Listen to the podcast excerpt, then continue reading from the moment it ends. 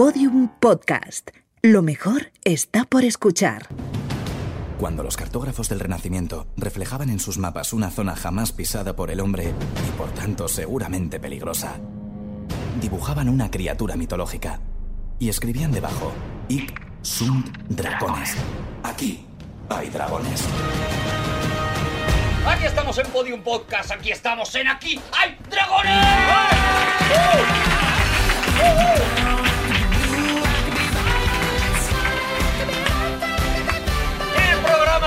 Cosas, el programa del, del, del, del charlar, el programa al que acude siempre Juan Gómez Jurado. Rodrigo Cortés. Javi Cansado.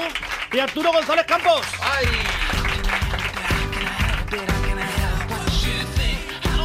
El programa de las cosas te parece un buen el eslogan. programa de las cosas me gusta muchísimo. Estoy indignado. En este programa hay cosas, ¿qué? ¿Por qué? ¿Por Indigna- qué? ¿Qué te pasa, Javi? indignadito. ¿Qué pasan pasa, cosas? Javi? ¿A qué te pasan cosas? Eh, me, me cosas. pasan cosas siempre. ¿Ves cómo es el programa de las cosas? Y recapacito. A raíz de ello, recapacito. Me pasa una cosa extraordinaria. Me, me estoy agobiadísimo.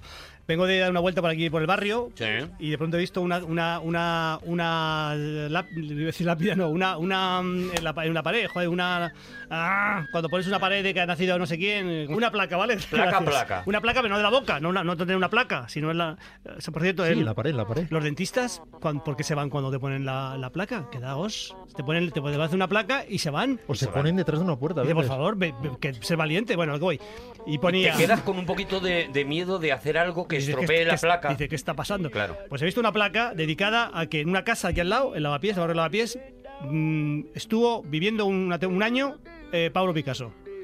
Y me he enterado que en esa misma casa vivió José Isbert, el actor José Isbert. No tiene ni placa ni narices. Ah, fíjate. Como estuvo, pasó 10 minutos por ahí Picasso, tiene placa. Y Pepe Isbert, el actor Que, que estuvo viviendo mucho en más esa tiempo, casa, que pagó más tiempo. el alquiler La comunidad. y el IBI, el IBI de entonces, Claro. pues, pues no tiene, No tiene placa. Y me, me indigna un poquito. Claro, no me extraña. Que amando locamente a, como te estoy amando, a Pablo Picasso, ¿vale? Te digo, hombre, por lo menos compartir una plaquita. Una vergüenza. Es una placa a lo mejor un poquito más pequeña. un- Que sea. Y a lo mejor con rotulador ponerlo en la misma placa. Y eso, y, y también, claro, es decir, Claro. Pablo Picasso estuvo aquí viviendo seis meses, ¿vale? Y también vivió años. Y Pepe Pero-. Y Pepe Isbert, Pero claro. eso está en tu mano, Javi. Bueno, pues vale. Tú ahora sales, te compras un rotulador Pero, y cada día que pases por ahí, porque eso se irá letra. desgastando, Claro, claro, una letra. vas poniendo. Y Pepe Isbert. Puede ser el vándalo bueno. Eso es. Mm, me imagino que habéis venido cada uno con un tema cual más emocionante. Sí, vamos, lo que pasa es que ya mm, es que es crea mucha expectativa. Decir que es un tema, Claro. en mi caso, por ejemplo, para mí es, me crea mucha expectativa. Tu tema es flojete, lo Mi- puedes decir y tampoco pasaría nada. Mi tema es, bueno, es un es un temazo, pero hecho por otra persona, hecha por mí, hecho, hecho por mí. Da igual, da igual, lo decidirá la pugna de. A ver, a ver, atención, hay una piedra. No me lo puedo hay- creer. No me lo puedo creer. ¿Qué? ¿Qué ha pasado? Escúchame, he sacado una piedra. Ha sacado piedra, sí. Piedra y nosotros tijera. Y por los lo dos tanto, ganamos nosotros, ¿no? Como quién gana. Es que nunca me acuerdo. No, la ¿Quién- piedra gana las tijeras, a todas las tijeras gana las piedras. ¿Por qué no ponemos unos iconos ahí que yo vea? Porque, para acordarme de un programa para otro. O sea, un- ¿sabes lo que te digo? ¿Eh? Vamos a ver, si la piedra no gana las tijeras, yo ya no sé nada. Javi ha sacado piedra. Mm. Eh, Juan y yo hemos sacado tijeras. Sí. Así que ha ganado Javi. Perdona que tenga que interrumpir el programa Es que me para hago poner lío. orden. Es que me hago un lío, me hago pero, unos líos muy Pero ha buenos. ganado Javi, perdona. Vale. Me hago unos líos, me hago unos líos. Es me hago- verdad me hago que unos yo líos. siempre te voy a pedir, Rodrigo, que tú de alguna manera dirimas, porque yo no soy capaz de dirimir. Entonces empieza Javier cansado. ¿Quieres que empiece yo? Claro, hemos empezado con el tema que hemos anunciado como flojete. Ya verás, me estoy desinflando. Ya verás. Bueno, venga, empiezo yo, venga. Venga, sí, empieza tú, Javi, Voy empieza a, tú. voy a hablar de algo espectacular. Ella, tengo, tengo nombre, lo mejor que tengo es el nombre de la sección. El nombre es maravilloso. Se llama, se llama Treta y Castigo en la mitología griega. ¡Oh! Vamos, vamos, que no se venga arriba ya con esto. Tan, tan. José Vélez. Hombre, mira. Era ya tarde en la fría noche La, la, de la gran ciudad. ¡Qué maravilla! Gracias. Lo he elegido yo. ¿Lo has compuesto tú, Javi? No, pero vamos. Pero escucha, es que yo creo que para hablar de mitología griega, yo creo que eso es un tema, Hombre. disculpadme, pintiparado. José Vélez. Pintiparado. Para es muy hablar de bonito. Es- Es mitología una pena griega. que esto, que esto no sea tele porque a Arturo le veo bailando muy griego. No, yo aquí. Yo Venga, aquí sube, me- sube, sube me- música, música. me entrego al como Sintaki. si de repente fuera otro país. ¡Ole! ¡Vámonos! ¡Vamos! Aquella gente, aquella música nueva para mí. Esa, mito- Maravilla. esa mitología, esa- ese Urano, ese Cronos, Cuando vamos. arranca el estribillo, cuando arranca el estribillo, no hay alma que resista el ponerse a cantar esto. De Hay que- verdad, hay que ¿eh? esperarse, que esperarse que Es maravilloso. ahora. Ven a brindar ¡Vámonos! con vino viejo ¡Vamos! ¡Vamos! Los tierra ¡Vamos! Recordar. No puedo, no puedo, no, no me resisto a esto, no me resisto a Vélez. Fijaos qué dato, fijaos qué dato. Fijaos qué Me dato. supera Vélez. Fijaos qué dato voy a dar. Sí. Si tú lanzas un yunque desde la Tierra y lo lanzas al tártaro, al infierno, ¿vale? Mm. Un yunque, estoy hablando, tarda nueve días en bajar. Imaginad qué distancia. Imagínate si está Hombre, lejos. calcula 27 metros por segundo. Es que, 27 Más. metros por segundo el Javi, yunque. perdona Es- que caga es- de Juan, pero es que da igual que tires un chicle que un yunque, o sea, bajan a la misma velocidad. No, qué error, qué error, qué error, qué error. A ver, esto me lo han enseñado a porque- mí en no, el cole. no, hay, un, hay el rozamiento que dices que sí, hombre, yo- yo- vamos a ver, que decir, yo, yo estudio químicas, alma de cántaro, yo sé lo que estoy hablando, sé lo que estoy hablando. Pero- Yo, yo hago el experimento ese, tirar un libro con un papel de fumar encima, luego el papel de fumar lo necesito para lo que sea, y entonces el- lo tiro a la vez y no se despega el papel de fumar. Esto es cierto, pero por el rozamiento, por Dios. Además, los griegos que sabían. Eh, Claro, sería un yunque aerodinámico. Juan y yo estamos hablando en condiciones de laboratorio. Tú estás hablando Ah, en las condiciones reales y precisas que Claro. determina la existencia del infierno. Claro, yo a eso, eso- eso hablo, claro, de, de- de esos términos hablo. Bueno, vamos a hablar de mitología. Mitología griega. griega. Solamente, pero solamente de tretas y castigos en la mitología griega. Además, me voy a centrar en un personaje que detesto, eh, cuidado. Que quede claro que todas las andanzas, todas las andanzas de, de este, de, bueno, de este, de, de- de- de Zeus, Mm. que es lo máximo. O sea, Zeus, Zeus es lo- Pero bueno, no puedo Vamos, ¿no? Siempre Hombre, a ver. que no me puedo concentrar con Me, esto. mo- me he molestado en calcularlo. Que te has molestado en calcular el Sí, que lo del yunque. 2.332 kilómetros de distancia. Nueve días. Bueno, te has molestado en, en mirarlo en Google. Estaba, Pero, estamos hablando, que, ¿no? pero es que es muy antipático decir me he molestado. Claro. ¿Sabes lo que te digo? Vamos a ver. Nadie- Quiero decir, con cariño y respeto. Sobre igual- todo porque no ha habido una día, petición. Que es por nueve, ¿no? Pues son 18 kilómetros, 18.000 kilómetros. Bueno, entonces Zeus molaba muchísimo. O sea, ¿no? no, no, no, no, lo contrario. O sea, Zeus es, es un rijoso en lo peor que hay. Entonces o sea, el infierno está, digamos que una vez atravesado por completo el planeta, aún más allá. más, más lejos. Más o menos, Pero sí. ellos, que, ellos que sabían, ellos Claro. que sabían, ellos que sabían. O sea, quiero decir que exa- exageraban, exageraban. o sea, Zeus es, es lo peor que hay. Zeus es, o Pero sea, si has dicho que es lo mejor hace nada. he dicho que es lo mejor, no, no me retracto. Si dijo, por favor, que nadie me- no, que Lo no más digo- grande a lo mejor has Eh, dicho. no es el más grande porque es el padre de los dioses. Bueno, no y- a Zeus. es el padre de muchos dioses, porque hay otro, porque Zeus tiene padre. Y Cronos de el gente que no era dioses. Y es- claro, es que es- se enrolló, perdonadme es que utilice este verbo, se enrolló con mortales, con, con ninfas, con todo lo que. Porque era absolutamente era. Pero no la palabra. Iba a decir un follador, pero no voy a decirlo. No, O sea, era, no, no. era, era un golfo, era tremendo. Era, Al final no lo has dicho. Menos mal que Los jóvenes de hoy en día dicen follascas. Bueno, Iba a pues era algo tremendo. O sea, era algo. Era, picha brava y era- tampoco se me ocurriría, Era algo, ¿no? es algo tremendo. Además, que era. O sea, no, paraba, no se paraba en barras. O sea, era, Era, algo. era inquietito. Era una cosa, o sea, era algo, era un picaflor, era un picaflor, o sea, era algo tremendo, o sea, tremendo, o sea, ni Príapo, o sea, esto era, o sea, Zeus, o sea, era, era tremendo. Sabéis que la fuerza de Zeus estribaba en su rayo, el rayo este que te lanzaba y claro, ¿qué vas a hacer? Claro. ¿Qué vas a hacer? Te, ¿Cómo, tira, cómo es el, ¿Cómo es el sonido del rey? te tira un, te, te tira un yunque y yo el rayo. Te O sea, eso- tiraba, te tiraba un rayo y te dejaba ya preñado. O sea, O sea, directamente, ¿no? hacía lo que hacía. Bueno, lo que se llama bucaque de rayo, ¿no? Te hacía. ¿no? Él sabéis que su mujer era Hera, con H, Hera.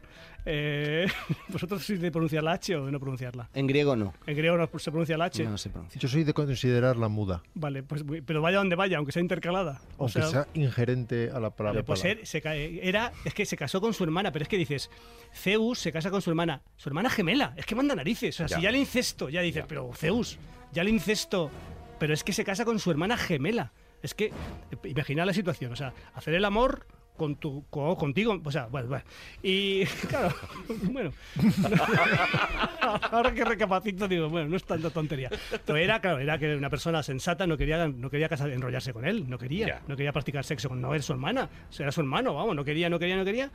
Y entonces hizo, hizo una treta, que voy a ir, una treta maravillosa, se transformó en cuco. en un Ah. cuco, pero en un cuco cochambroso. Es así, o sea, fíjate, siendo, siendo omnipotente, teniendo un rayo, se transformó, se transformó en, en cuco cochambroso. Entonces, porque él, él, vamos a decir, requebraba continuamente a su hermana. Vamos, guapita, le decía cosas muy Le bonitas. decía cosas muy bonitas. Piropos. Vamos a ver, hablo hace 2600 años, o sea, no es eh, que decir que hay que verlo con la perspectiva, o sea, es, es rijoso, es desagradable, pero es como funcionaba, ¿vale? Ujú. Entonces estaba siempre con su hermana, oye, guapa, no sé, guapita, guapita, y él, ella no quería saber nada, Ya. pero se transformó en cuco cochambroso, se apiadó, era de, de un, Del cuco, cuco. un cuco cochambroso, pues le, le acunó, y entonces cuando estaba acunando al cuco cochambroso, dije, ¡eh, soy Zeus! ¡Pum! Se abrió con Zeus, tuvieron relaciones sexuales tremendas, y entonces se casaron. Fíjate. Forzado, eso no Un poco. quiero decir. Tú no quieres estar con tu hermano carnalmente. Vale. Bien. Sí, Te sí. conviertes en cuco, cochambroso o espléndido, o lo que quieras. Todos lo tenemos en la cabeza, me imagino que Lo de ahí viene la expresión Bien. que cuco. ¿Qué cuco? Incluso Claro. si tú me hubieras dicho, Javi, que a partir de ese momento lo que hizo fue yacer con el cuco, diría, bueno, aquí hay un salto extraño, pero lo vale, lo acepto. Pero si se convierte en Zeus otra vez, ya como, ¿por qué después ya sí que sí? Y estás rompiendo la coartada. No. estamos volviendo a donde no, estábamos. Vamos a ver, él, él, ella le rechazaba siempre a Zeus. Pero es que en ese momento, o sea, se- Zeus se acercaba y ella le, le, Le paraba. Le paraba. Pero es que en ese momento lo tenía en los brazos. Sí. Ya estaba en, ya estaba en sus brazos. El acercamiento era. era Ah, vale, O sea, era como en Dune. el cariño. No, era como en Dune. En Dune hay un campo de fuerza, ¿sabéis? La el que la llevan, ¿os acordáis? Entonces rompe el campo de fuerza y ya está dentro del campo la- de fuerza la- y ya la está. cuna y entonces está ahí, está re- reconfortando al cuco cochambroso. Y ya está en su lazo. Eso es, ya ella, pues, eh, en fin, se ve un nubilada o lo que sea, Sí, o, sí, o este la fuerza, porque Zeus te- es, es repugnante. Me creo más Entonces, que la fuerza. Bueno, pues la, pues la fuerza. Y entonces eh, tienen una noche de bodas, se casan, pues ella dice, bueno, transijo, me caso contigo. Su noche de bodas dura 300 días y noches. O sea, 300 días, como igual que la canción de Sabina, que son no sé cuántos días y no sé cuántas noches. Sí. Pues aquí son 300 días, con la noche de bodas dura 300 días con 300 noches. También la mujer para no querer. Bueno, también tomaban, Cuando le pilló, tomaba- cuando le pilló el truco Tom- tom- al rayazo. tomaban poleo también, paraban a tomar poleo. Era todo sexo, ¿no? Tienen hijos, esto es, es precioso. Y una, una de sus hijas, Eve, la diosa Eve, la tiene. eh, era. Fíjate qué truco, qué, qué truco, vamos, qué treta favorita. La tiene tocando una lechuga. Toca una lechuga y entonces se cae embarazada y dices, ¿por qué? Bueno, pues son cosas de los dioses. Yo ahí no voy a entrar. O sea, yo no puedo saber por qué. porque- para mí se me escapa. Yo, a mí me hablar de teoría de cuerdas o de, de física cuántica y puedo entender algo. Vale, sí, pero que claro. una diosa toca una lechuga y, te- y se quede embarazada, Tengo una, un- tengo una pregunta. adelante. ¿Es, ¿Es posible que lo recuerde bien o, o mal, pero también se transforma en un momento dado en lluvia dorada? sin- En lluvia, sí. eh, ah, sí, para y se vierte sobre una ninfa. sobre Danae, creo que es, sí, pero, pero es que Zeus, bueno, Zeus es, Zeus es de verdad que hay, para mí, o sea, el, el- el- el- cuando se transforma en codorniz, eso me parece maravilloso. Fijaos, que- fijaos qué, qué- qué- qué creencia. Se enamora de Leto, que es otra, pues no recuerdo si era una Nereida, una ninfa, o una diosa, una diosa menor, una titana, lo que sea. Luego lo buscamos. Luego lo buscamos. Pues se enamora de Leto. Pero Let- y Leto, y Leto está por la labor, ¿eh? Luego que Juan se moleste. Leto está por la labor, ¿eh? Leto sí que le gusta a Zeus, que- porque le gusta mucho a Zeus, y entonces el, pero era, era no quiere que se enro, pues su- su mujer, entonces no quiere que Ya. sea que sea infiel, y entonces les, per- les persigue, y entonces les, les descubre, y lo que hace Zeus es que transforma no solamente él, que es lo habitual, sino a ella, a la mujer también, a, a Leto, en codornices. Entonces llega, llega, llega, Llega- Hera y dice, anda. Yo pensaba que era Zeus, y dice, pues somos codornices. Y entonces, y entonces se salva Era por eso qué bonito. pero, pero era, era, se entera, fíjate qué bonito, fíjate que, que rima, era, se entera Qué bonito. que realmente Zeus le está Que haciendo... Eve no quiere. Que Eve no debe. que no Eve- debe. que Eve- no, pero, pero Eve es hija, estamos en otra cosa. no, esta es. Leto. Leto. Estamos en Leto, que por cierto, Leto. des- deshago la, la intriga. Espera, que se acaba de acordar de algo, Juan. Claro, es venerada como diosa de la noche y también es hija de los titanes Ceo y Febe y en el panteón olímpico es madre de los mellizos Apolo y Artemisa. Ya ves. Claro, es Ya que, ves. no me- es que claro, no la Gracias historia. por la molestia, Es que Juan. entonces era, se manda a la serpiente Pitón, fíjate qué bonito, qué, qué bien puesto.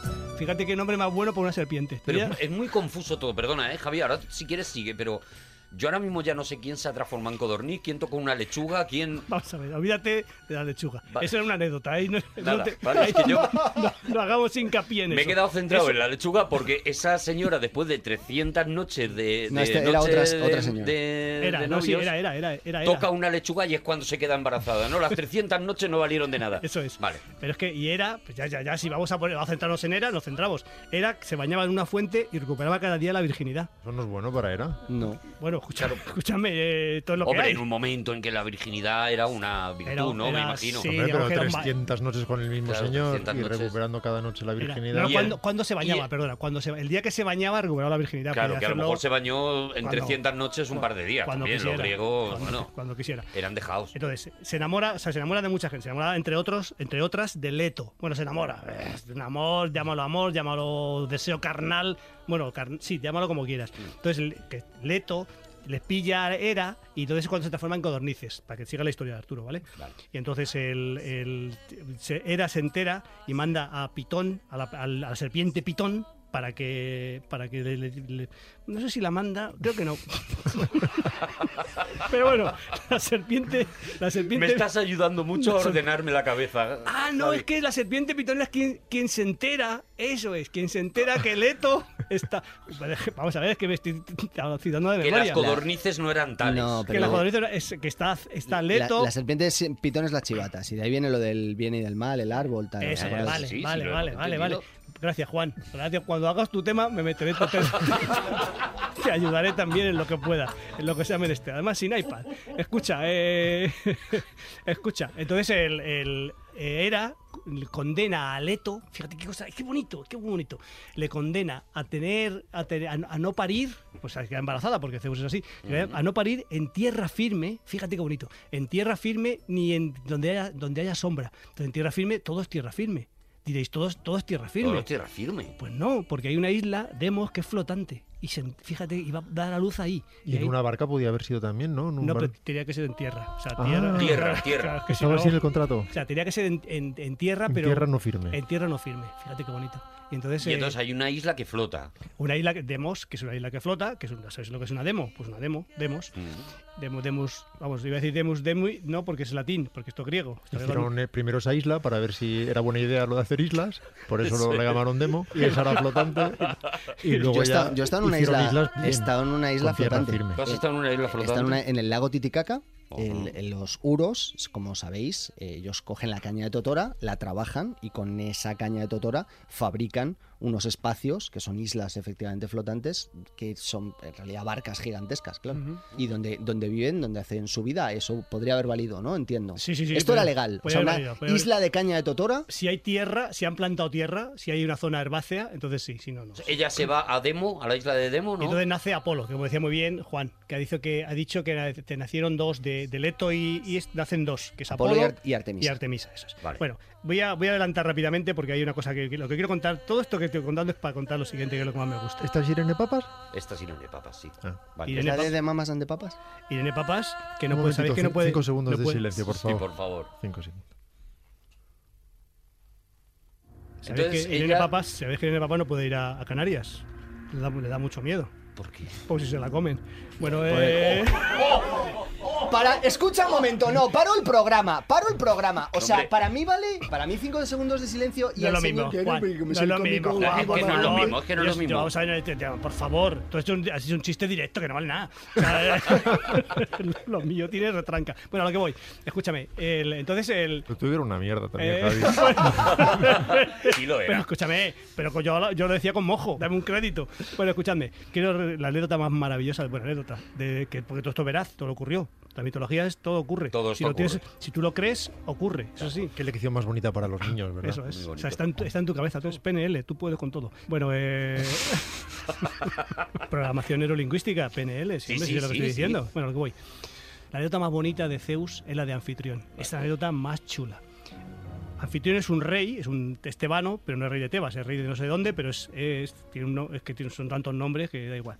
Y entonces se va, se va a la guerra. Tiene su mujer, que se llama Alcmena, que es precioso, ¿eh? No Almena, sino Alcmena, precioso. Un nombre Muy precioso. bonito, Mm. muy yo, bonito. Yo quisiera tener un hijo o una hija adoptada para llamarle Alcmena, precioso.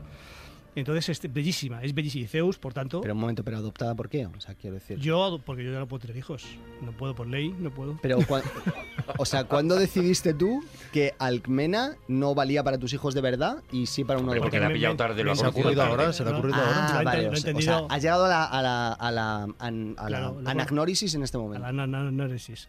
Entonces, entonces eh, esto es estupendo. Entonces, eh, anfitrión se va a la guerra, ¿vale? Tiene que, Sí. tiene que- pues, es un rey griego, tiene que guerrear, ¿no? Entonces, Zeus está enamoradísimo de Alcmena. Entonces, está enamoradísima, enamoradísimo de la tía, de esta mujer, ¿no? Entonces, eh, se va a la guerra eh, el anfitrión, y entonces, cuando está volviendo, se adelanta a Zeus, se transforma en anfitrión, le copia todo, todos los gestos, como si fuera un imitador. O sea, se transforma en, en anfitrión. Entonces va allí con la, con la reina, claro, la otra, que lleva al marido meses fuera, pues claro, llega, eh, llega Zeus, tiene, un, tiene una relación furibunda, furibunda en el punto, punto de vista sexual, o sea, se, se- se enloquece, es un amor brutal.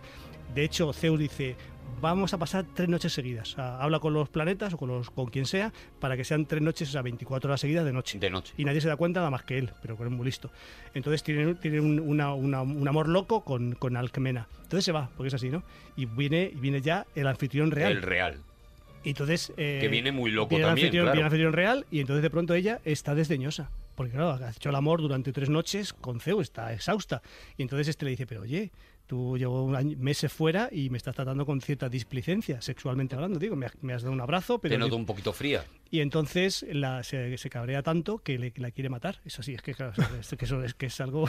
Así que se transforma en una lechuga letal. La quiere, la quiere no, entonces la quiere, la quiere, la pone, se va a un torreón y entonces en- enciende una, hace una pira para, para quemarla. Entonces Zeus, que al fin y al cabo es bueno, que trae una nube y apaga la, apaga la. Entonces ya le, ya le dicen la verdad, dice, lo que pasa es que Zeus se ha transformado en ti y entonces ha hecho el amor tu mujer con Zeus. Le cuentan, le Y hacen el spoiler. y dice anfitrión, dice, pues hombre, si ha sido Zeus, pues bien hecho está. Habla con Zeus y se dan un abrazo, no pasa nada Oye, Zeus, lo que haga falta, lo que tú quieras, porque es quieras. así, eres Zeus y tal. Y de ahí, de ahí viene la palabra Si te anfitrión. puedo ayudar en algo. si lo que Lo sea, que sea. es así. Y de ahí viene, anfitrión es alguien que es capaz de darte todo lo que tiene, en fin, todo lo que tiene en ese, en ese, en ese Qué ámbito. bonito, qué bonito. y eso, y bonito. bueno, y ya está. Qué lección. qué maravilla. Qué Ha sido precioso, para ¿sí? todos. ¿A que Qué ha sido precioso? Pues yo he Ahí- aprendido muchísimo a, a transformarme en lechuga. ¿Sabes en lo que tenía razón? Era un tema maravilloso en manos de otros. ¡Seguimos en Aquí hay Dragones!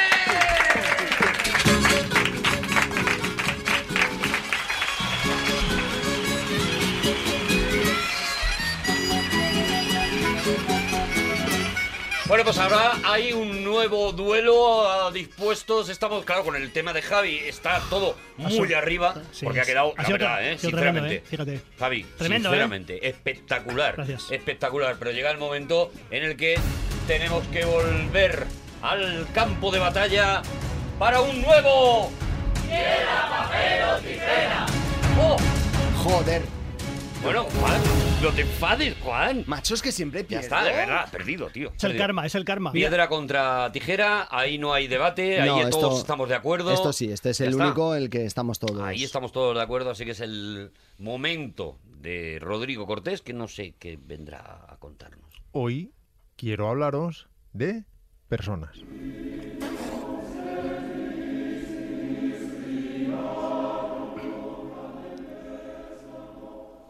Hoy quiero hablaros de personas que cantan y que usan para cantar su voz y que no usan nada más que su voz para cantar. Vamos a hablar de esa técnica musical. No, no estoy seguro de que podamos considerarla propiamente una técnica, pero en fin, llamada a capella, que proviene de- del italiano y que significa como en una capilla, eh, por una razón muy concreta. Si hubieran dicho a capilla, habríamos dicho música a pelo. Claro, que lo que yo siempre he pensado, que venía de eso, de apelo. no irías tan desencaminado si lo piensas, Claro. ¿no? Y tiene que ver precisamente con que hasta bien avanzado el medievo, sobre todo desde la introducción del gregoriano, ahora podemos hablar de eso, que empezó a extenderse de verdad a partir del siglo IX. eh, en la música sacra eh, estaba estrictamente en manos de seres humanos, de la voz humana, de hombres además, únicamente hombres. De modo que no se permitía la introducción en la música sacra y sobre todo dentro de las iglesias de los instrumentos. Así que tenían que cantar estrictamente, como sucedía unos cuantos siglos antes de esto que estamos escuchando, en el gregoriano.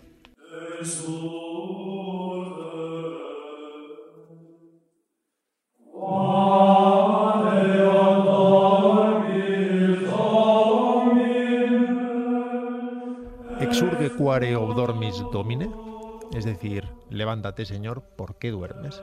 Ah. En fin, esta música era evidentemente a capela, porque literalmente se cantaba dentro de las iglesias y en este caso en la abadía de Santo Domingo de Silos, esa congregación benedictina que es probablemente la más célebre en España cantando gregoriano y, y que tiene determinadas particularidades. Para empezar eran voces estrictamente masculinas y además cantaban todos lo mismo, es decir, era monódico no era polifónico, no eran diferentes voces, sino que todos hacían la misma voz, la misma melodía. Estaba escrito en tetragrama, con una técnica especial, de hecho había dos técnicas diferentes de lectura, no nos importa ahora mucho, y era música modal, se llama así, porque había ocho modos gregorianos o eclesiásticos a los que se adscribían todas las melodías, siempre en latín, salvo el Kyrie eleison, que era griego, pero en fin, siempre en latín y siempre, siempre textos bíblicos. Yo cuando escucho gregoriano me dan ganas de romper cosas. Me pone muy, ¿Ah, sí? ¿Te me pone- pone muy nervioso, sí. Me- en, vez de, en vez de tranquilizarme, Claro, que es me lo que pone, me- que es lo que, que lo que busca, ¿no? Ahí me pone, me, me pone nerviosísimo. Porque va muy lento a lo mejor para, para ti. No sé, por así, a lo mejor por mi forma de ser, que soy un poco histriónico y tal, pero no, me, de verdad me, me pone, me, me tensa mucho el gregoriano. empiezas me a gusta, pensar- eh, me gusta, pero me tensa. ¿Llega, ¿Llega ya el estribillo? Pues vámonos de aquí, vámonos de aquí, vamos de aquí volando. No tenemos ningún instrumento, pero evidentemente las cosas evolucionan incluso cuando no se añaden instrumentos. Y si nos vamos al Renacimiento, nos vamos a los siglos XV y XVI, podemos escuchar cosas como por ejemplo esta pieza de Palestrina.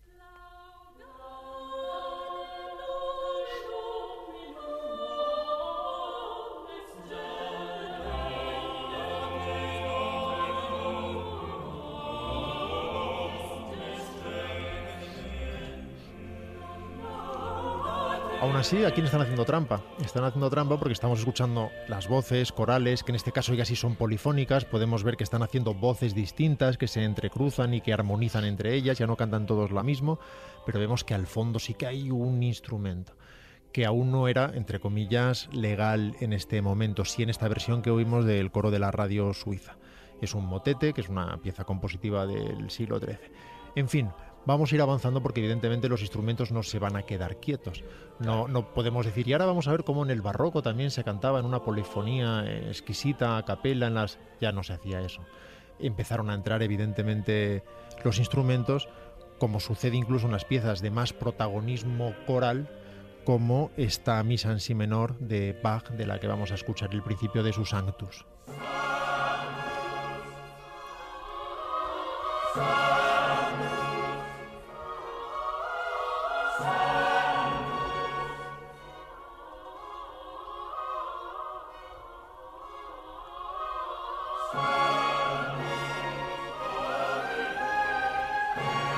Vemos que el protagonismo es absoluto de la voz humana, pero no es una composición a capela. No.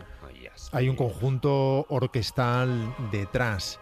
Sin embargo, también Bach ha sido reinterpretado muchas veces desde esta técnica. Aunque el siglo XV y el XVI fue el siglo de oro de los capellisti, vamos a escuchar qué hizo inicialmente con un órgano Bach en su preludio y fuga en sol menor, en este caso la fuga,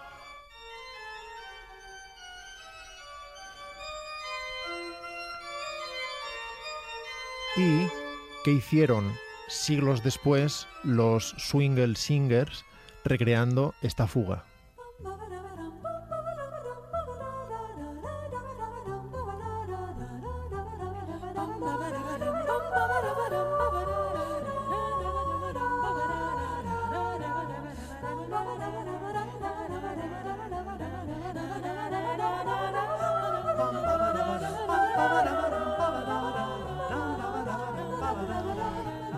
Alguien que cante mal o todo es así tan, tan excelso? Claro, es que es ¿Vas a poner muchísimo eh, nivel.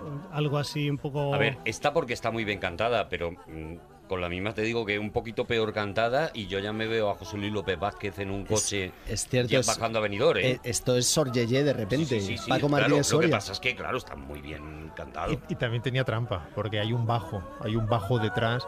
muchos conjuntos, incluso cuando se autodenominan como acapelistas, hacen esa pequeña trampa metiendo una pequeña percusión o un bajo, que son los instrumentos que más marcan el ritmo y que crean eh, un fondo armónico. Pregunta que tengo, ¿el bajo en este caso está sirviendo para el resultado final o para que ellos o ellas en este caso estén sosteniendo el ritmo y no escaparse del, del lugar en el que tienen que estar? no, ellos pueden cantar entonado perfectamente sin ningún problema, no necesitan el ritmo, simplemente no se han atrevido o no les ha gustado suficiente y creían que hacía falta un refuerzo de graves.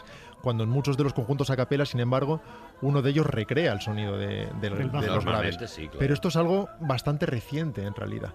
Es decir, durante mucho tiempo se cantaba simplemente según los registros de la voz humana, se eh, añadían o no instrumentos y recientemente empezaron estas técnicas como el beatbox que hacían que se pudieran imitar cualesquiera instrumentos usando estrictamente la voz humana. De manera que no haces trampa, pero te quedas con todos esos instrumentos modernos, por decirlo de algún modo, aunque vamos a llegar allí enseguida. Eh, la música a capela se ha ido usando, se ha usado a lo largo de todas las épocas con un protagonismo decreciente y con eh, modas que han ido y han venido. Pero, por ejemplo, todos hemos visto en muchas películas estos conjuntos universitarios eh, Sí. en Yale o en la Universidad de Duke, como en el caso que vamos a escuchar ahora, donde estos muchachos generalmente más bien insoportables con un... eh, Con un polito con una letra. Y un jersey, grande. siempre llevan el jersey atado a- así es. encima de los hombros. Maravilla. Eso es. Cantan cosas como por ejemplo este tribute que hacen los Pitchforks. This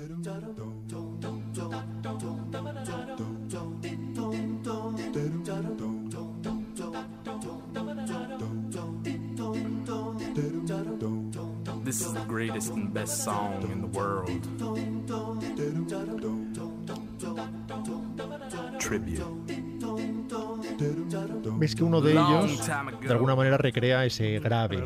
Generalmente hay un solista, después hay una nota, hay un, un- el, el miembro con la voz más grave que hace todos esos bajos, que recrearía generalmente un contrabajo, y los demás hacen todas las armonizaciones a modo de coro. Ese es el conjunto habitual. Pero en los 80 hubo un pequeño reverdecer muy interesante de algunos temas a capela que triunfaron en la música pop y que se hicieron enormemente populares. Hay un tema que seguramente la mayoría conozcamos de Yazoo. Yazoo es este dúo eh, que integraban Alison Moyet y Vince Clark, que después sería miembro de Depeche Mode, eh, representantes de lo que se llamaba synth pop, es decir, música muy tecno y con sonidos sintetizados. Yo, perdona Rodrigo, me pasé todos los 80 llamándolo Yahoo. Y luego me enteré de que no, de que se llaman Yahoo, ¿no? De que se llaman. Claro, cuando, cuando sacaron Yahoo ya, ya- Yahoo Chat, ya entendí que no. Vale, pero sí eran muy famosos, fueron muy, muy conocidos Esto los sí, 80. lo de Looking from the window above is like a story of love. Ni Por pongas el disco, ni por- pongas el disco. Por favor, No hace falta. por favor, qué momento. Aunque solo sea para quitarnos esto de la mente, vamos a escuchar unos segundos de Yazoo.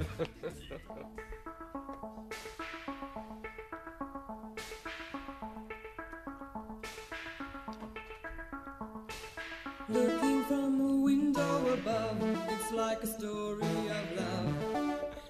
Can you hear me? Está Juan venidísimo Came arriba. back only yesterday. I'm leaving Evidentemente esto no es música a capela, No, claro. esto es... A no ser que haya un señor capaz de hacer.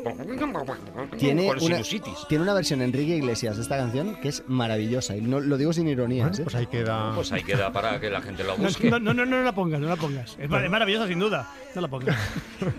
Bueno, vamos pasando de Bach a Enrique Iglesias. Esto es He un, dicho que era el programa de las cosas. un disco del año 82, se llamaba Upstairs at Eric's, y, y que fue, sin embargo, versionado con aún mayor éxito cuando este tema fue un enorme éxito dos años después, en el 84, en un álbum llamado Lost Boys, por un conjunto, sí, a capelista, estos sí hacían estrictamente temas a capela, se hicieron llamar los Flying Pickets, eran británicos, los lideraba Brian Hibbard junto con otros cinco miembros, y veamos cómo suena con un conjunto integrado Me estrictamente encanta. por voces humanas este mismo Only You.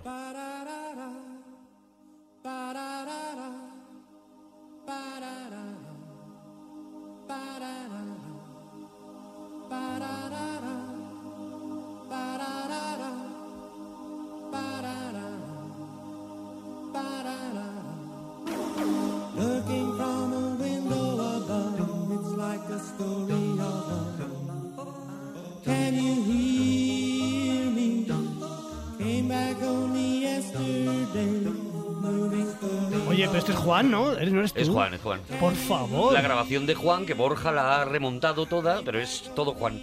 ¿Puedo cantarla también en español? Sí, muy bien. Bueno,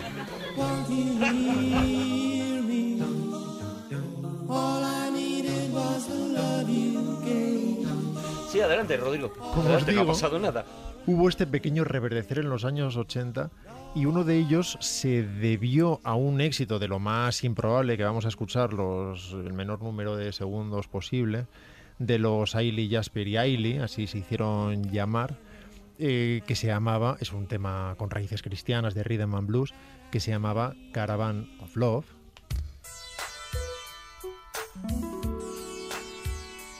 Y que suena como a super detective en Hollywood. Ochentero a tope ahí. Y que sin embargo vamos a dejarlo que suene debajo para que no tenga más protagonismo de la cuenta.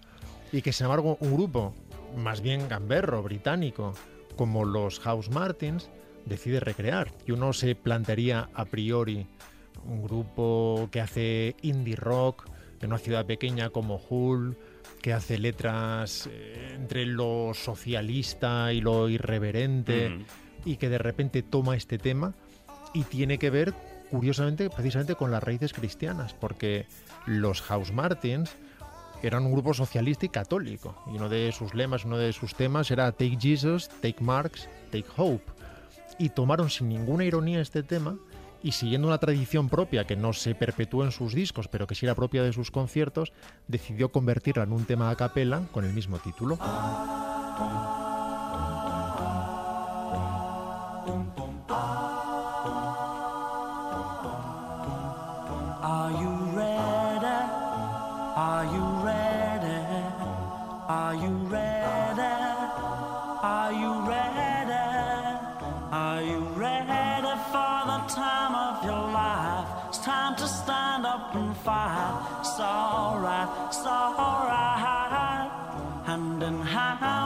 Canta con la boca abierta un poco, ¿no? O sea, el, canta con la con el paladar, ¿no? No- no- Sí, no, no es Muy una gran voz. nasal. No, no es una gran Pero el voz. fondo es brutal, ¿eh? Lo- Lo que hay, lo Sí, que sí, hay lo que está- detrás. lo que está ahí, el- y el- el tío que hace el bom, el- bom, sobre el lecho de bom, puerro bom, está cantando. De todos modos, vamos a irnos a zonas más interesantes. Vamos a salirnos del pod más convencional y con más éxito y vamos a, a ver lo que se está haciendo en otros lugares del mundo. También tuvo predicamento en la cultura popular, pero, pero con otras resonancias y en las que vamos a poder analizar muy bien el poder precisamente de la voz humana. Si todo esto se ha ido perpetuando a través de los siglos, es porque la voz humana tiene una cantidad de registros y de armónicos de una riqueza apabullante y que consigue que cuando armonizan cinco voces o 10 o 15 se convierta en algo muy superior a todo esto. En la música de los años 60, en los eh, grupos que escuchábamos en American Graffiti, escuchábamos muchas veces este tipo de armonías. Pero en todo el mundo se ha trabajado con la voz humana. Sucedía, por ejemplo, en Sudáfrica.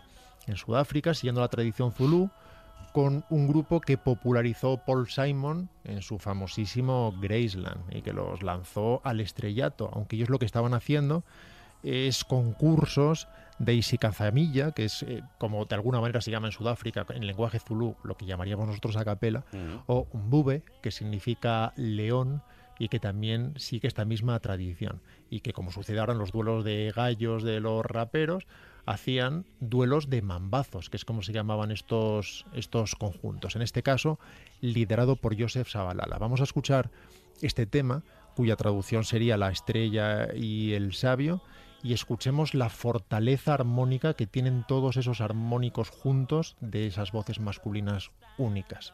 kuye kwamemeza abaprofeti emandulo kumemeza abantu abadala kangaka nguye bantwana kanisaleleli ngani umbiko wokuzalwa kwenkosi ujesu nazo inkanyezi enhle nazo zonke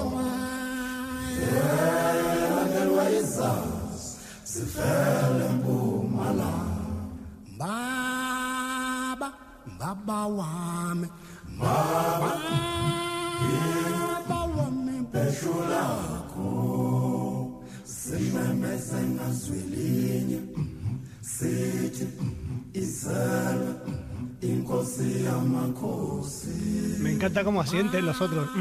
Sí. Estoy de acuerdo. Hombre, es que lo que está diciendo es muy razonable, la verdad. Esto, esto es el un bebé y es un duelo de mambazos, he entendido bien, ¿no? Se ha entendido bien, sí. Vale, o sea, el mambazo es la, la canción. No, el mambazo es el conjunto. Ah, el conjunto. O sea, el mambazo es el grupo Son musical. mambazos contra mambazos. Le- hay un grupo famoso, Lady Smith, Black Mambazo. ¿Que son es- estos? que- ¿son- ¿Son estos mismos? Son estos, son estos, Ah, sí, ah. sí. De nuevo, Rodrigo ha vuelto a hacer el. Bueno, sucio truco de empezar a poner música de repente que ya merece la pena parar todo, ponerte unos auriculares y escuchar esto, eh, no tenerlo ahí en el móvil encima de la mesa de la cocina, que es como suelo escuchar yo los podcasts. Y ¿no? escucharemos cómo retumba. Hundiendo, hundiendo el concepto del podcast modernito y fresquito. Oye, a Qué capela, barato. la definición de cantar a capela es si no hay instrumentos. Eso es así, ¿no? Solo voces humanas. Vale, si yo canto en la ducha, es a capela, Sí, propiamente sí. pero es que está, la, está el agua saliendo. O sea, hay un, hay un sonido... Si aprovechas el ritmo del agua para lo que estés cantando. Claro. Pero porque tú eres un, Yo soy- yo soy un campeón, tienes- dímelo. El agua- Porque tú tienes un clítoris en la oreja. El agua, el agua es un ruido claro. blanco, el agua es un ruido blanco, es un ruido constante. El agua la descartas de la ecuación. No, perdóname, pero si me dan el pechito, el agua pin, me pongo, Claro. me quito, papá, haciendo un ruido con agua y yo... Si te golpeas, también vale. Ahora llegaremos ahí. Ah, qué si bonito. lo haces estrictamente Si lo tú, haces con tu cuerpo, también. también vale. Después veremos al mejor representante de eso. Pero vamos a seguir paso a paso.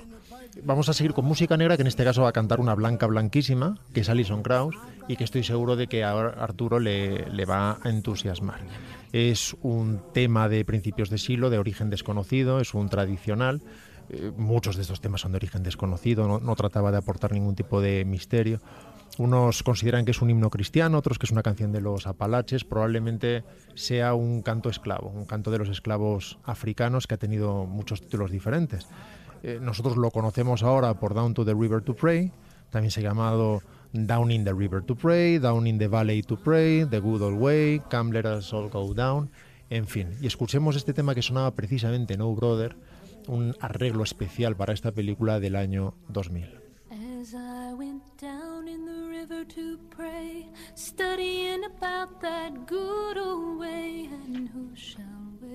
the starry crown? Good Lord, show me the way.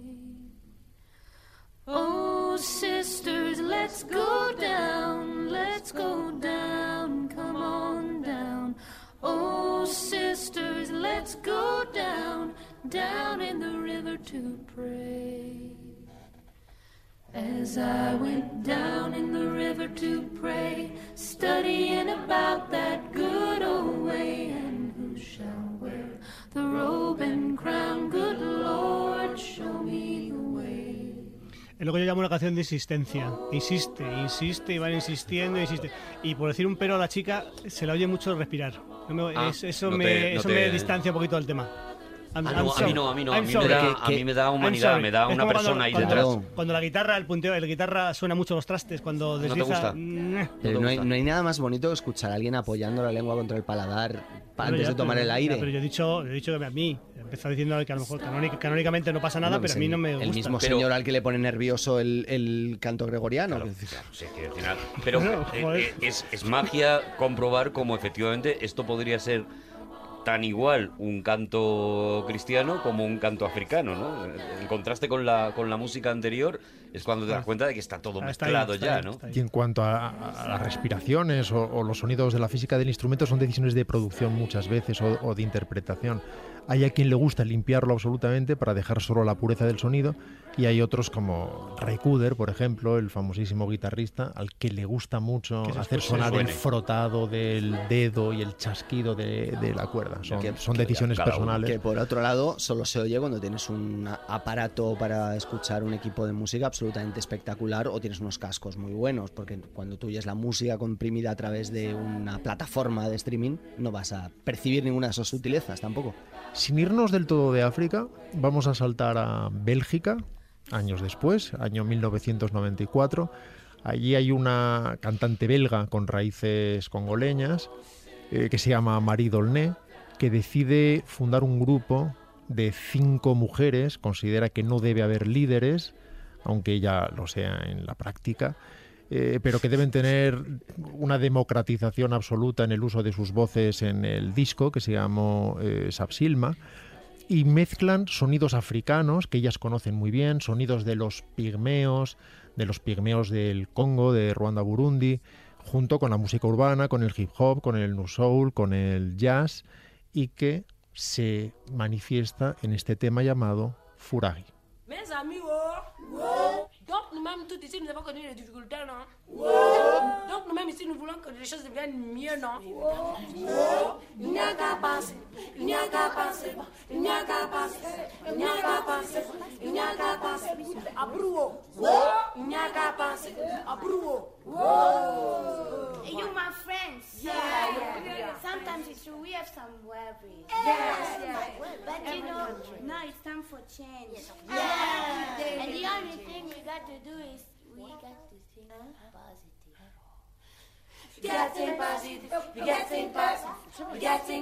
y ahora se convertirá en un tema mucho más pop, mucho más melódico, en cuanto acabe en esta introducción tan africana.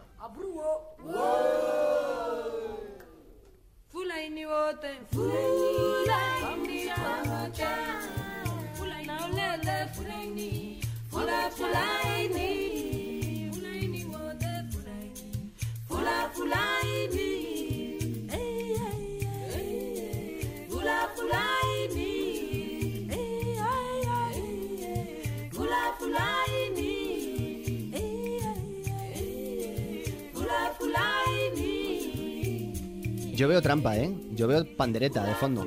Pandereta.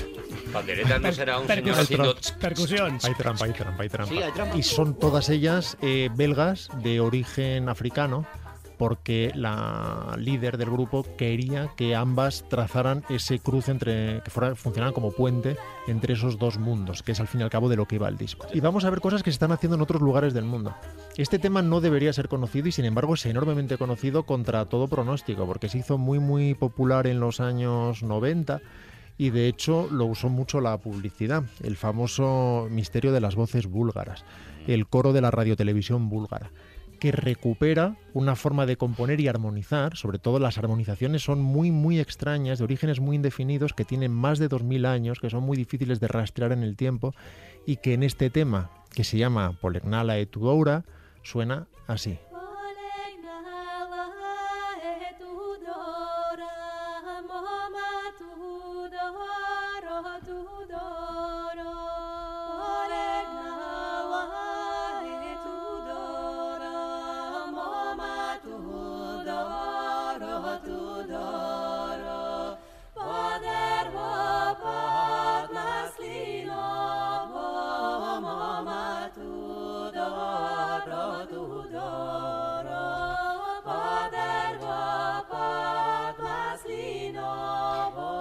Está trabajando un cantador flamenco, Arcángel, un onubense, está trabajando con ellas.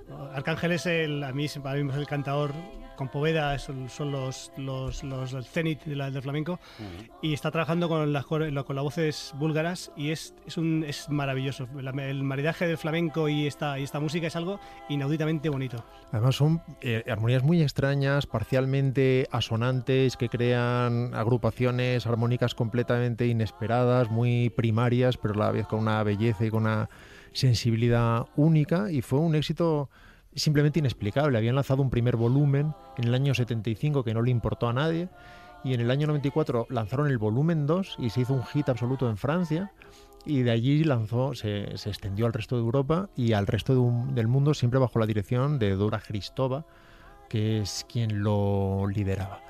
Pero volvamos al mundo más pop y hablemos de ese personaje que antes anticipábamos, o del que antes anticipábamos que íbamos a hablar, y que es capaz de hacer casi cualquier cosa con su voz. Y hace eso que no se hacía antiguamente, que es recrear cualquier tipo de instrumento. De manera que en uno de sus discos más conocidos, tal vez no el más interesante, pero vamos a empezar por ahí, llamado Simple Pleasures, hizo temas muy conocidos de la música pop, entre ellos el original Don't Worry Be Happy, que no vamos a ir ahora, pero que está hecho estrictamente con voz humana, que era este tema de Cream llamado Sunshine of Your Love. do do do do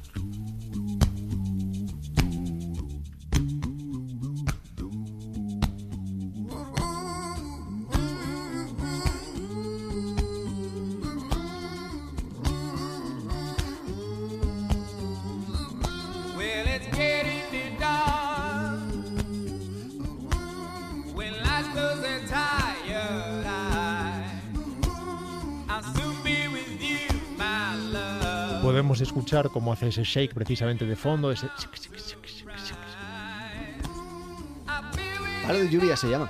podemos ver cómo se está golpeando el pecho y así es como hace la percusión de la batería y, y oímos la resonancia de su caja de resonancia.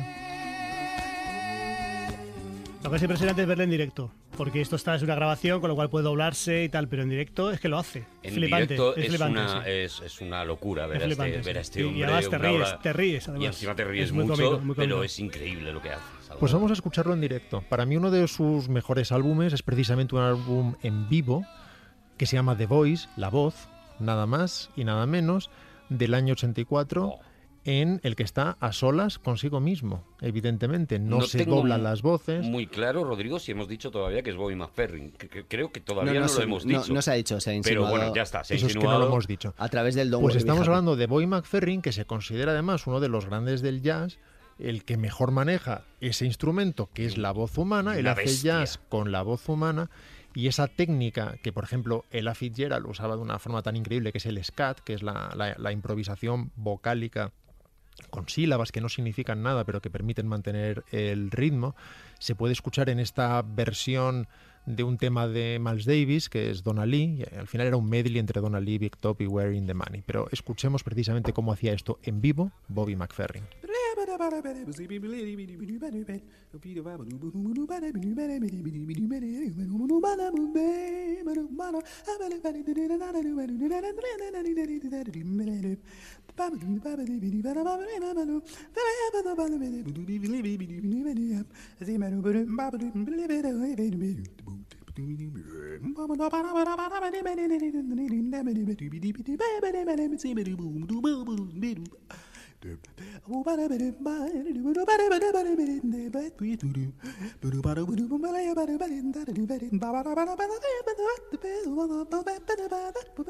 Además es un cantante que está haciendo una labor divulgadora maravillosa, también con los niños y con la gente que tiene menos interés en la música sacra, es alguien muy muy interesado también en la música clásica, ha hecho discos de Mozart con Chick Corea, por ejemplo, y en fin, ha seguido experimentando, pero en este mismo concierto escuchemos un tema que sí que conocemos todos muy bien, de James Brown, que hace él solito, sin nadie más, él solo con su mecanismo, que es el I Feel Good.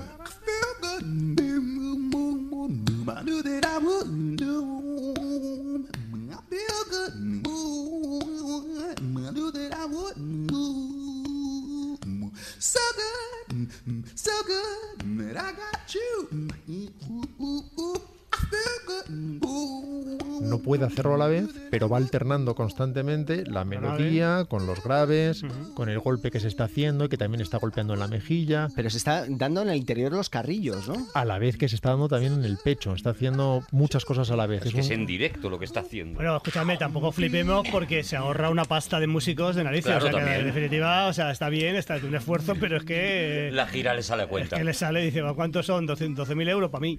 O sea, no hay que repartir nada, eso también hay que tenerlo en cuenta, ¿eh? Y para despedir este viaje sobre el mundo del el acapelismo a través de, de la historia, escuchemos unos segundos y os aconsejo incluso que habléis encima de ello todo lo que queráis para despedir el tema de uno de los grupos más conocidos a capela últimamente, que es Pentatonix, que se hicieron un lugar a través de YouTube, curiosamente, antes de editar ningún disco, y que en esta pequeña pieza llamada precisamente Evolution of Music, nos muestran una pequeña evolución musical desde el siglo XI con un salve Regina anónimo al canon de Pachelbel de- del siglo XVII y en fin, la quinta de Beethoven, el Danny Boy, van, avanzando en la historia, el siglo XX, años 20, 30, 40, 60, hasta, hasta el día de hoy. Es un tema de solo cuatro minutos, no hace falta que lo escuchemos entero, pero sirva como homenaje final a esta técnica.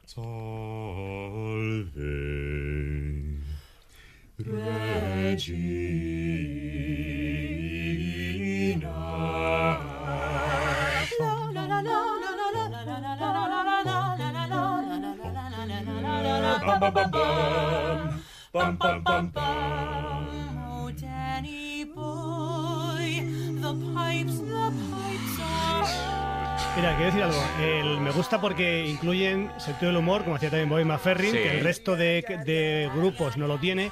Y quiero rescatar un grupo español, eh, Primital, que lleva Santi Barreche, que, es, que, hace- que es algo que, que el sentido del humor es lo, lo decisivo, su- es- son un- unos cantantes maravillosos, una- son, Espectaculares. son una- una- unas, unas producciones, como decir, unos arreglos maravillosos y tiene un sentido del humor brutal. Primital se llama el grupo, es creado por Santi Barreche, ahora creo que Santi no está con ellos, que solamente lo dirige, pero no, no actúa, y es fa- fascinante, porque tiene, aparte de esa calidad que tiene, sentido del humor, pero a raudales. sí. Cierto,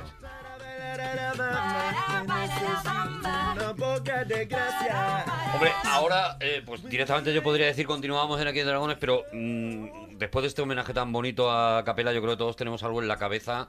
Y te voy a pedir, Borja, que nos quites, que me quites la, la música, porque me parece que hemos escuchado música preciosa, pero nos falta la guindita. Juan, ¿nos puedes cantar en español el Only You de Yahoo? Y con eso cerramos la sección, yo creo que es maravilloso. Sin problema. Yo voy a escuchar mm, y quitarme los cascos para estar más cómodo, ¿eh? Se abre una ventana interior, es una historia de amor que te ha sido. Solo fue un momento ayer y hoy que vuelves a ver, me he olvidado del ¡Seguimos en de Aquí hay dragones!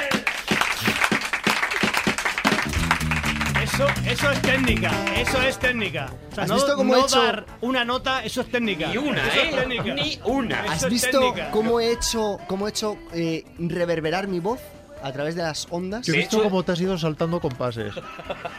Hostia, pero es, es verdad, tengo que reconocerlo. De hecho, el, el orden era empezar con lo tuyo y ver cómo ha ido mejorando a lo largo de Pero la Os voy a humanidad. decir una cosa, vosotros probablemente eh, eh, os cueste daros cuenta, pero, pero tengo el oído de madera. Ah, pues la primera noticia, de Yo, verdad. yo- ¿eh? yo para que veáis cuál es mi rollo, yo era, yo, mi padre era músico, mis hermanos son músicos y yo iba al colegio, lógicamente, y fui al coro, porque yo era músico, pues fui al coro y me, me echaron del coro, de lo mal que cantaba. De un coro de niños del colegio me echaron. Te echaron del Y coro. entonces, claro, yo no podía decir a mi padre, que era músico, que a su hijo, su Pues hijo haberte llevado Juan y no te habías ido solo. Claro, al hijo primogénito le echaban del, de- del coro. Y estuve durante meses sin, sin aparecer por casa, me refiero a la hora pertinente, porque me da, me da vergüenza. No me extraña. Ojalá haber tenido un padre ante el que avergonzarme. Oye, lo- Juan, lo que.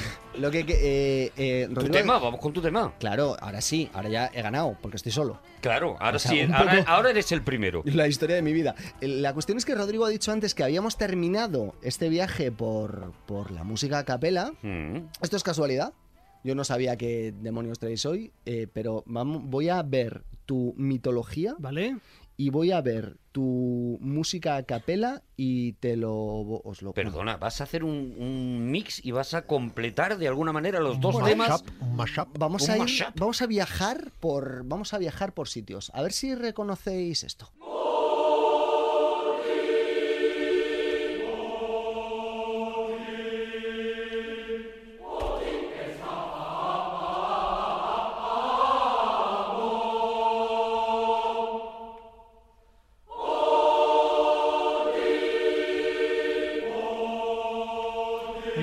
Adivinar algo? o qué? ¿Estáis escuchando? Bueno, es- o sea, Una- sí, una jota, seguro ¿no? que reconocéis esto, yo no estoy reconociendo. Una J, es una J. estoy convencido de que Rodrigo Cortés sabe de quién estoy hablando. ¿Sí? ¿Tú sí, Rodrigo? Hablamos cuando las marimbas de Zimmer. Es Karl Orff, el músico alemán. Carlos. Correcto. Y antes, antes de petarlo muy fuerte. Carlitos. Antes de petarlo muy fuerte con Carmina Burana, tres años antes concretamente, él eh, cogió eh, un- una especie de recopilación de la obra de un poeta latino, del que os voy a hablar ahora, y lo convirtió en el Catuli, Carmina, que es esto que estáis escuchando ahora, es- estamos en 1936, y eh, lo que hace Carlo Orff aquí es recoger la obra de Cayo Valerio Catulo, que es un poeta latino, que nace en el año 84 a.C. y que muere en el 54 a.C., justo antes de que 30 empie- añitos. 30 añitos, justo antes de que empiece a, a petarlo Asterix. ¿Sabes que Asterix empieza en el año 50 antes de Cristo? Pues este cuatro Un años poquito antes se muere Catulo. antes. Sí, es una pena. Catu- Catulo es el señor del que vienes a hablar. por Vengo a, vengo hablaros de Catulo, Vale. ¿vale? Porque Catulo es un hombre excepcional, es un hombre que nace en una familia influyente, una familia de- no tanto de dinero como de cercanía al poder. Por ejemplo, su padre era íntimo amigo de Julio César, al que Catulo, por cierto, despreciaba, porque no le gustaba en absoluto cómo escribía Julio César. Julio César, al que, por cierto, y aquí empiezo a hablarlo con tu tema, lo último que, que hizo en su vida fue dedicarse a cultivar lechugas, como todos sabéis. Ah. O la brásica, que es como se dice en latín. ¿Qué Le- ocurre? lechu- lechugas embarazadoras. Lechugas embarazadoras, correcto. Eh, Catulo despreciaba a, a Julio César por su, la sequedad de su estilo literario. Y él quería ser poeta. Él quería ser poeta de tal forma que en el año 62 a.C. se marcha a Roma para vivir en Roma y llegar a alcanzar su sueño de ser poeta. Pero era romano que no vivía en Roma. No, no, él, él no vivía en Roma. Ah, Él o sea, era romano extra, él extramuros. él vivía- vive- no, no, él vivía en el Ponto. Él era romano porque todo, todo ¿sabes? El imperio se llamaba Ah, era romano. ciudadano romano. Ciudadano perdona, Es romano. que claro, pero, pero, pero ciudadano romano. y era- Ciudadano de Roma. y era el Claro. Ponto, pues al lado de Mitrídates. El caso es que eh, Catulo tu- tiene una carrera literaria muy corta, son seis años solo lo que, lo que dura su carrera literaria y en esa, en esa época no sabemos cuántos poemas llega a escribir. Pero di un número, Juan, ponle un número. es de 116 obras. 116. Pues cien- 116 A Juan le poemitas. aprietas un poquito. Eh, hombre, fijaos que estamos hablando de que Tiene son- el, el dato como, como un grano de los oscuros, de esos que duele sacarlo, pero cuando lo sacas te queda muy bien. Y eh, lo que pasa a Catulo, y aquí vuelvo a hilarlo con Javi, es que él es un gran admirador de la poesía helenística. A él le gustaba mucho la manera de contar las cosas que tenían los griegos que de alguna forma heredan los romanos con- mm, por lo menos en cuanto a la temática. Sabéis que los griegos pues le dan mucho a la, a la epopeya, a la épica, a películas que luego pueda adaptar pues un señor con muchísimo dinero y muchísimo presupuesto. Y eso lo recogerán los romanos también. Todos los griegos escribían con esa idea en la cabeza. Sí, sí, claro. Esto cuando nazca Brad Pitt ya verás como... Ya verás, dices Troya, Troya, Claro. peliculón, por cierto. Sobre todo la- el montaje del director. Y los directores dicen, ya verás cuando tenga dinero o presupuesto. El caso es que Catulo, siendo gran admirador de la poesía helenística, lo que no le gustaba era eh, la manera en la que había recogido esa tradición del helenismo los romanos. Porque los romanos también se iban a la épica, pero lo hacían desde la gravitas, desde las severitas. Todo tenía que ser como muy... Imaginaos a Julio César en las películas de, de Asterix. Todo como muy peripuesto, muy seco, muy romano. No, los romanos no les gustaba nada la, el el exceso. Fijaos que el, el emperador iba vestido con una túnica seca, firme, blanca, nada más. La toga romana. Eso es, es- es- era el carácter romano. De hecho, la virilitas no se juzgaba por si tú tenías relaciones con otro señor.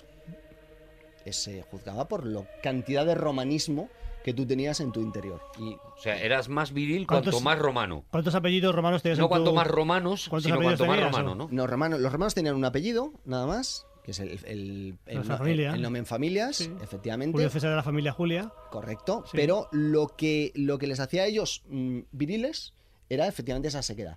Y Catulo eso se lo pasa por el forro. Lo que él decide es... Cátulo no era seco. Catulo no era seco. Ca- Cátulo era mojado. decide que a partir de ahora él va a escribir poemas Mm. que tengan un estilo literario y lingüístico absolutamente perfecto, de una perfección norma- eh, formal que no se había visto nunca antes en Roma, pero que sin embargo él de lo que va a hablar es de los pájaros, de las abejitas y de las cosas que le pasan a él en su vida cotidiana. Es decir, que no va a coger a... La e- la- abandona la épica directamente. abandona la épica, no va a coger a Hércules, no va a coger a, a Rómulo y Remo, no va a coger Abandonar la virilitas, la, la tira por la ventana, ¿no? La virilitas directamente des- se Claro, deshace de esto ella. Es, esto es en su momento, esto es muy mal visto. Todos, los- todos sus contemporáneos dicen, pero este señor. Juan, ¿qué- perdona, eh, ¿Dónde has de, puesto la virilita? de qué, ¿de qué vivía este tío? ¿De la familia? O sea, De la vida de la familia. Entonces se puede permitir el, el Claro, lujo de decir, ahora, pues, me paso por el forro, como tú me hubieras dicho, las virilitas y lo que sea, nunca mejor dicho, pasarme por el forro las virilitas, las viril- virilitas y voy a hacer lo que yo quiera. Pero Eso, pasas por el forro la virilitas, de alguna manera es un acto de virilitas. Es, Claro, claro. es reafirmarte, es revirilitas. Bueno, yo no. Bueno, en fin. El caso es que este señor eh, era un poco homosexual y también, eh, eh, también era eh, muy fan de Safo. No lo hubiera adivinado. Era muy fan de Safo de Lesbos. Pero vamos a ver, en Roma era muy normal. acercarte así como por la vía de fuera al revés, para que la gente insinúe y luego decir, era homosexual. Y atención a la sorpresa. En Roma era habitual tener relaciones con varo- eh, entre Claro. varones y decía, decía yo, me- yo puedo tener relación con una mujer, pero de que me, de que me enamoro es de un hombre. Eh, correcto. era Claro, De hecho, también estuvo Sí, sí, enamorado- Adriano. Estuvo habitual, enamorado, es habitual, estuvo, sí. estuvo enamorado de una mujer, pero a él lo que le fastidia, porque él se, él se define a sí mismo por su estilo. Esto es muy bonito. De- Estilazo. De, hecho, Y, un, y un pelo tenía, qué fijaos, pelo. fijaos conociendo a, Julio, conociendo a Julio César, que había vivido en su casa, que había pernoctado en su casa, le despreciaba por su escasez de estilo literario. Él decía que al hombre lo que le definía era el estilo literario. Entonces, le- eh, fijaos, despreciar a Julio César. Eh, es- Ya ves. El caso es que eh, a él lo de la él asocia la virilitas con el estilo no, o sea, su calidad humana, su Mm. calidad como hombre, Sí. la asociaba con su estilo literario y no con el sexo, es también tremendamente moderno. El caso es que no todo el mundo era así. Eh, fijaos que también lo relaciono con lo que, con lo que tú eh, nos traías antes, porque muchos poemas Tú, tradicionales... se refiere a Rodrigo, porque A he señalado, pero en la radio, Rodrigo, ese- en, los, po- en los podcasts... Yo cuando diga tú, siempre es Rodrigo. ¿Vale? Ah, y usted a mí, ¿no? y- Eh, Eh, muchos de estos poemas tenían música, tenían una música asociada. Entonces vamos a escuchar una versión fantástica de William Lossinger al ukelele barítono de Pedicabo Ego Vos et Irrumabo. Predicavo ego vos et irumabo. ¿Pero esto qué? eres tú, ¿no? Eres tú, eres tú. Juan, eres tú. Es, eh, Pero ¿Podemos, escucharlo un poco? Un poquito con atención. Meis quod sunt moliculi. Quizá no sea excelso, pero... Un eh, temazo, ¿eh? Yo, Pero, recomiendo- hostia, pero yo parece- recomiendo yo pensaba que era Dylan, ¿eh? Digo, es Dylan, Bob Dylan.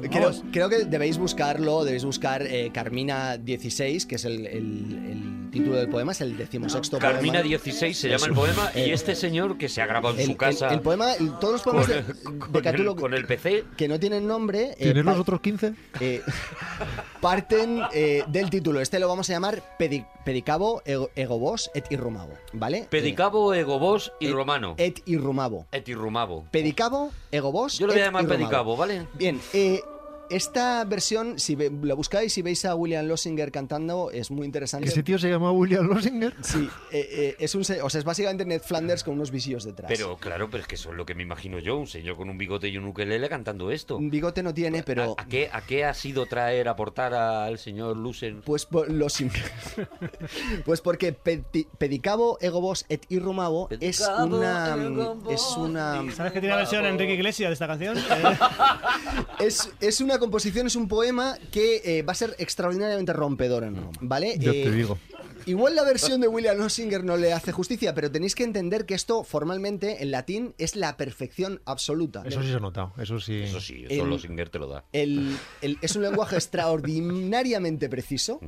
Es un lenguaje infinitamente superior al inglés, infinitamente superior al español, es un lenguaje con unas- una capacidad de ir al término correcto asombrosa, muy apoyado también en el uso, eh, obviamente, de las declinaciones. Obviamente. Claro, que les ayuda mucho. El caso es que... es que tener un Eribus, Iribus, es que son maravillosos. El eso caso, Haz lo que quieras. el caso es que este poema eh, viene dedicado a sus antiguos amigos eh, Furilo y Aurelio. Furilo era un poeta, Aurelio era un senador con ínfulas de poeta, y ambos dos eh, eran uña y carne junto con, junto con Catulo, pero en un momento dado, pues la amistad se rompe. Rompieron peras, Ay. se dice. Rompieron peras. Rompieron peras. Hay, hay varios motivos. Uno de los motivos que no se sabe si es anterior o posterior es porque Furilo le arrebata los favores del joven Juvenacio. No es, es, es un Otro. poco- es un poco aliteración, pero bueno, se llamaba así. Y el pequeño Juvenacio, lo podemos decir así, era ya mayor de edad, ¿eh? O sea, no, no- no había ilegalidad. Y, y le arrebata determinados favores. Juan siempre aclara cosas que no ha pensado nadie. Que nadie pensó exactamente. Nos deja en un sitio en el que al final tenemos que hablar de ello. El problema, el problema, o sea, por lo que rompen peras, incluso les había la cantata, eh, perdón, el, el poema número 13 se lo había dedicado a ellos diciéndoles que eran sus amigos del alma, que, que era gente con la que él caminaría hasta el Averno. Eh, mm, todos de la mano. Qué bestia. No, no, que él, él decía, no, yo, por ellos, lo que me pidan. O sea, esto es muy amigo de mis amigos. Pues eh, son 200 y pico mil kilómetros habíamos quedado, ¿no? Sí, a, Sí, a la- sí. 18.000 18.000 era el tártaro, pero Bajando, claro. Lo mismo, ¿no? Bajando, en lo línea- mismo, el Arbelo y el Tártaro abajo. están ahí, ahí. Claro. El caso es que eh, tanto Furilo como Aurelio habían, mm, habían dicho que los poemas de Catulo le parecían molichi. Bolichi. Molichi. y ahí le, le- le partió el alma, claro. Tú eres ahí- poeta te dice que tus poe- tus poesías son molichi. Me cago en 10. Pero mol- Molichi, Molichi me suena a malote, o sea, no me suena a es una mierda, es- sino peor, como más. Es lo, es lo como- contrario. como- ah, Molichi es guay. Es lo contrario, es lo contrario. O ¿No es sea, como de cafetería hipster que te pueden echar en el café Molichi? ¿Me pones un Molichi? La cuestión es, es qué es lo contrario a malote. Es decir, lo que le habían llamado Molichi es muy difícil de traducir hoy en día. Pero voy a, voy a- Casi no se traduce ya. voy a, voy a que, poco se utiliza ya. Puede ser la raíz de Molongi. Sería, eh, está en plural para empezar, o sea, no se llama lote, sino malotes, eh, de ahí la, la I del final. Mm. Eh, sería aterciopelados, suavecitos, peluchines, Golosos. golos- golositos, ya se iría un poco más hacia el otro lado. Molones lo veo definitivo. Molichi. Entonces, eh, esto, el, eh, eh, si alguien te dice de tus versos que son Molichi, cuando tú estás buscando las severitas y las gravitas, pues entonces estamos- tenemos un se jode el Perú. O sea, aquí tenemos un problema. O sea, de repente Catulo, claro, se viene abajo. No, no, Catulo- Le han dicho, le han llamado Molichis. Catulo eh, se enfada muchísimo y entonces él lo que hace es componer Pedicabo ego vos et irrumabo. Ah, esta respo- le responde a los molichis. A los- estos- dicen, Molichi, la voy a la- llamar Molichi, toma, pedicabos. Pedicabo ego vos et irrumabo. Y entonces ese poema, el momento en, que, en el que él eh, lo lanza al foro, empieza a repartirlo con unos, con unos pasquines y, en- y se convierte en un mega hit en Roma. O sea, todo el mundo... eh, Hombre, la música no era esta, ¿eh? Quiero decir, la música se la ha añadido los Singer. No, no, estaba todo Roma cantando eso, en los afters. En los, en los after de repente sonaba eh, Pedicabo Ego Bosset y Rumabo. Bueno, el caso es que es un mega hit, se repite en toda Roma, le vuelve inmortal, le vuelve in- in- extraordinariamente famoso. De- Normal. De, hecho, es como, esto es como, como cuando en un anuncio se repite una frase, o el, pues va a ser que no. Y todo el mundo empieza a decir eh, Pedicabo Ego Bos et Irromabo por las calles. Medicabo ego vos et irumabo. Si es que entra sola, ¿eh? Es que sí, entra sola. Es que explicado es maravilloso, Juan. Eh, claro. Explicado es, o sea, ya no cae en vacío. Ahora Bueno, ya. Yo ahora ya no quiero escuchar otra cosa Le- que Pedicago Ego Vos. Eh, le vuelve completamente inmortal, eh, muere eh, inmediatamente después. es un poco irónico. Qué, casual- qué casualidad, ¿no? Bien, muere, eh, muere con 30 años, es una gran pérdida, porque además eh. Cicerón, Cicerón, eh, ojo, eh, ojo, aquí no estoy citando, Cicerón, Cicerón le considerará el ¿Cicerón, hom- Cicerón padre o Cicerón hijo? Cicerón padre. El, el bueno. El, le considera el hombre que va a transformar por completo la poesía de Roma. Es decir, a partir, a partir de este momento, eh, Cicerón se inclina ante él y dice, "Eh, Catulo nos hizo cambiar y nos hizo entender que el mundo era otra cosa, que no teníamos por qué estar mirando solo ahí, ¿no? A partir de ahí el ukelele no volvió a ser lo mismo. No había ukelele barítono, que, o sea, que es que la única versión que he encontrado cantada, No, no, ¿vale? no, pero si es maravilloso. Entonces,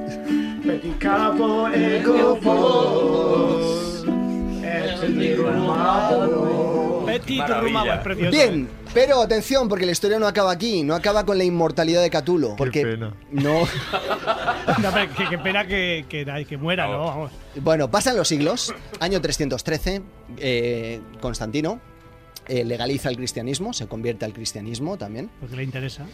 Bueno, él le, era, porque le interesa, punto. él era un gran cristiano, era un cristiano muy bonito. En- en- al instantes después de convertirse al cristianismo, lo primero, Molichi. lo primero que hace es hervir a su mujer en una bañera, que es un- una cosa súper Pues cristiana. no era Molichi. ¿no? Y entonces, eh, de repente empieza a cambiar algo dentro de Roma. Los ¿Cómo dio- se hierve a tu mujer en una bañera? ¿Cómo Pues se con- calienta la bañera? Pues las bañeras son de, son de cobre y entonces tú coges en la bañera de cobre y metes debajo un montón de, de Ah, leña vale. Yo, y yo estaba viendo una instalación de gas natural muy fuerte, una caldera y muy... ponéis los azulejos perdidos. ¿No llevaría la, la bañera a donde estuviera la hoguera? No, porque las hogueras se ponían debajo de la bañera, debajo de brasas encendidas para que el agua pudiera estar caliente. Ah. O sea, siempre tenían esas brasas encendidas. Lo que hizo fue poner mogollón de brasas y no dejar No le pillas, no lo vas a pillar. El caso es que pasan los siglos y algo empieza a cambiar dentro de Roma. ¿Y por qué no le dio al grifo de la fría? No había grifo. Rodrigo. Vos et irumabo. Madre mía. El caso. Yo la quiero para mi móvil. La quiero para. El caso es que eh, eh, hay cambios, hay cambios dentro de la, de la mentalidad. El cristianismo transforma por completo el imperio romano y de repente aparecen figuras como San Pablo, por ejemplo, que dice que toda la sabiduría de este mundo es necedad. A San Pablo no le hubiera gustado nada, eh, bueno, pues los libros, por ejemplo, no le gustaban. Aparece Rábula, obispo sirio del siglo V, Que dice que eh, allá donde encuentres libros de los herejes, debes traérnoslos para que los quememos en la iglesia. Son cosas muy bonitas del cristianismo en los primeros siglos. Cositas que se han perdido. Pero un momento, eso es porque los leían. Porque podrías decir, allá donde veáis revistas pornográficas, destruidlas. Pero no, dice, No, no. traedlas que las destruyo yo. Correcto. Y lo, lo tremendamente interesante es que de repente aparece un tal Basilio, al que se le conoce como el gran conciliador entre el mundo del cristianismo y el mundo clásico, que había sido destruido, arrasado. Un nombre aniquilado. precioso que se ha perdido, Basilio. Un nombre Basilio, es verdad precioso. que ya no hay, no hay basilios. Eh, el cristianismo prohíbe la academia, porque se prohíbe la filosofía. Y entonces Basilio llega y dice, esperad un momento, que igual... Basilio, ¿quién es? ¿Es un, es, un, es, un, ¿Es un emperador o quién es Basilio? Basilio es un obispo. Ah, un obispo, vale. El obispo Basilio. Es un obispo. Y el caso es que Basilio dice, lo que tenemos que hacer es recuperar aquella sabiduría que podamos encontrar de todos los que nos hemos quemado. Si encontramos algo que todavía funcione, pues vale. Y entonces eso vale. Dice todos menos Catulo. Catulo, Catulo no vale porque tiene lo de pedicabo, egobos et irrumabo y eso no lo podemos permitir. Pero perdóname, ¿por qué no? Pero, Pues ¿por qué no? Porque no le gusta pedicabo, egobos et Basilio no irrumabo. le, pues ya no no le gusta. Pues yo ya no quiero que haya más basilios, ya está. Vale. Entonces, eh, luego eh, nos vamos un milenio para adelante. Sí. Estamos en el, en- en el Renacimiento y tenemos a Vamos a darle vidilla. y tenemos a Savonarola que dice recuperemos la cultura clásica menos a Catulo. O sea, este- todo este el que- mundo, pero ¿por pero qué? Este, que- Pero- que- pero quién era? ¿Qué, qué poder tenía este hombre? No, ¿Quién que a no les gustaba. No, no, o sea, no, no, no digo les gustaba- ¿quién, quién lo prohíbe? Sa- Savonarola, Savonarola, Sí, el, gran predicador italiano que te- arrastraba masas detrás de él, un hombre No. que estaba completamente loco. Bueno, por por lo que sea, pues por lo que Entonces sea. él decía ni Catulo, ni Tíbulo, ni Ovidio, ninguno de los tres.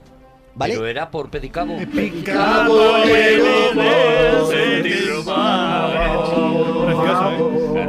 no, no lo estábamos aclarando. Bien, el caso es que eh, el, el Catulo se convierte en un, poeta, en un poeta maldito, en un, poeta, en un poeta prohibido. Sí. Y de hecho... Hasta eh, que llega William este, ¿no? Y... No, porque Karl Orff tampoco se atreve a incluir Pedicabo Egobos et Irrumabo dentro de la, de la Pues es una pena porque Catulo y Carmina. así. Epicabo ego vos, et. Lo que no se atrevió Karloff, nosotros lo hacemos. Nosotros lo hacemos. Es que suena a calor. El caso es que eh, Yo los confundo. eh, cuando ya en el siglo XX, ya ha empezado el siglo XX, que el poder de la Iglesia Católica empieza a declinar, especialmente en el mundo anglosajón, eh, empiezan a traducirse a Catulo, pero... Sin embargo, Pedicabo Egobos et Irrumabo no se traduce. Venga. Es un poema que se sigue incluyendo en latín. Y en la primera versión en la que ya se atreven por fin a traducir Pedicabo Egobos et Irrumabo, que es de 1966, el primer verso. Se hace nada.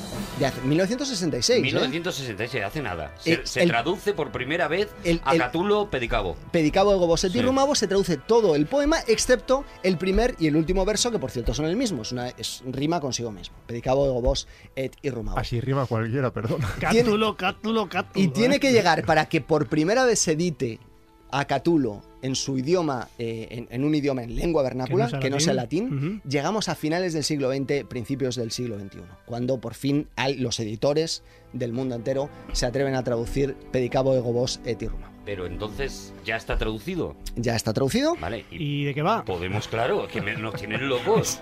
¿Tiene el, el pie normal o lo Espera. tiene, lo tiene cabo?